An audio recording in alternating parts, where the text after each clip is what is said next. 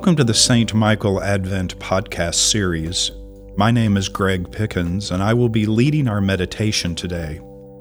Our theme this Advent is hope. May you be blessed for the Christian journey. The glory of the Lord shall be revealed, and all flesh shall see it together. Luke chapter 22, verses 1 through 13. Now the festival of unleavened bread, which is called the Passover, was near. The chief priests and the scribes were looking for a way to put Jesus to death, for they were afraid of the people. Then Satan entered into Judas, called Iscariot, who was one of the twelve. He went away and conferred with the chief priests and officers of the temple police about how he might betray him to them. They were greatly pleased and agreed to give him money. So he consented and began to look for an opportunity to betray him to them when no crowd was present. Then came the day of unleavened bread, on which the Passover lamb was to be sacrificed. So Jesus sent Peter and John, saying, Go and prepare the Passover meal for us, that we may eat it. They asked him, where do you want us to make preparations for it? Listen, he said to them, when you have entered the city, a man carrying a jar of water will meet you. Follow him into the house he enters, and say to the owner of the house, The teacher asks you, Where is the guest room, where I may eat the Passover with my disciples? He will show you a large room upstairs, already furnished. Make preparations for us there. So they went and found everything as he had told them, and they prepared the Passover meal. Here ends the reading. Jesus was used to dealing with people who were fixated on maintaining their lofty positions and illicit gains at the expense of others. These people were easy to expose for who and what they were charlatans and thieves, taking money from the poor and lining their own pockets, using their position to withhold sustenance from the aged and keeping it for themselves. Even while being dragged into the light by Jesus, these people fought back by attacking him, marginalizing our Lord, and trying to intimidate him. The list of indignities seem endless as we read the Gospels. We have all experienced this at one point or another, haven't we? Navigating people who are of low character is part and parcel of being on this earth. Having to deal with those who would act dishonorably in business or in our personal lives, we don't like this, but we accept this as part of a fallen world.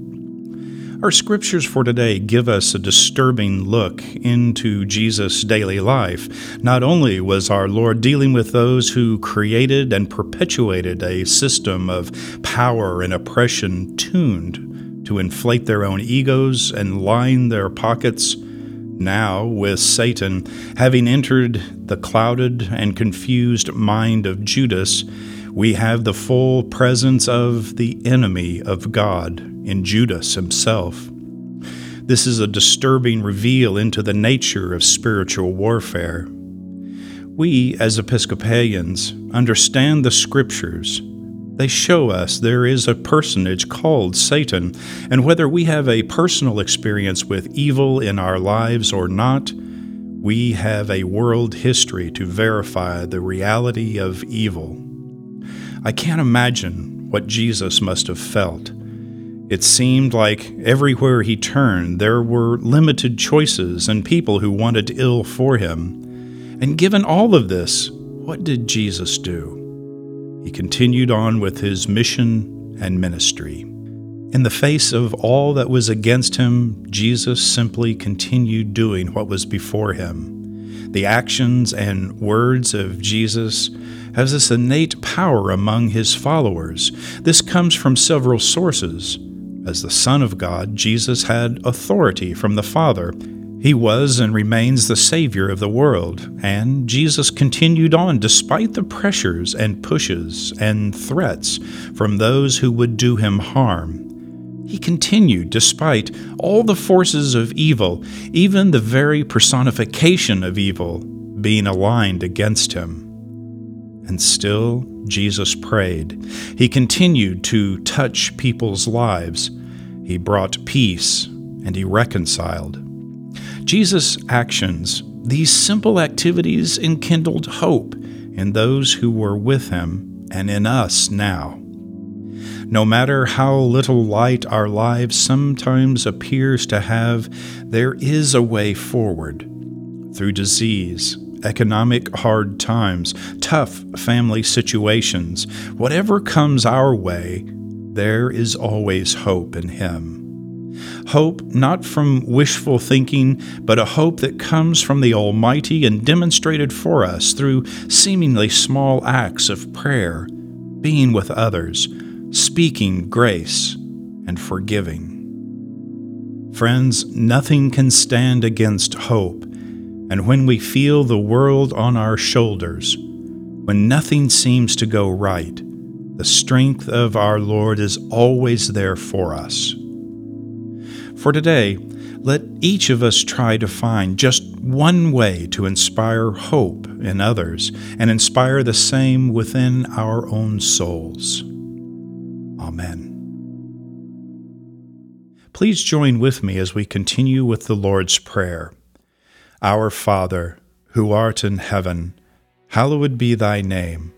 Thy kingdom come, thy will be done, on earth as it is in heaven. Give us this day our daily bread, and forgive us our trespasses, as we forgive those who trespass against us. And lead us not into temptation, but deliver us from evil. For thine is the kingdom, and the power, and the glory, for ever and ever. Amen. Almighty and eternal God, so draw our hearts to you, so guide our minds, so fill our imaginations, so control our wills, that we may be wholly yours, utterly dedicated unto you. And then use us, we pray, as you will, and always to your glory and the welfare of your people, through our Lord and Savior Jesus Christ. Amen.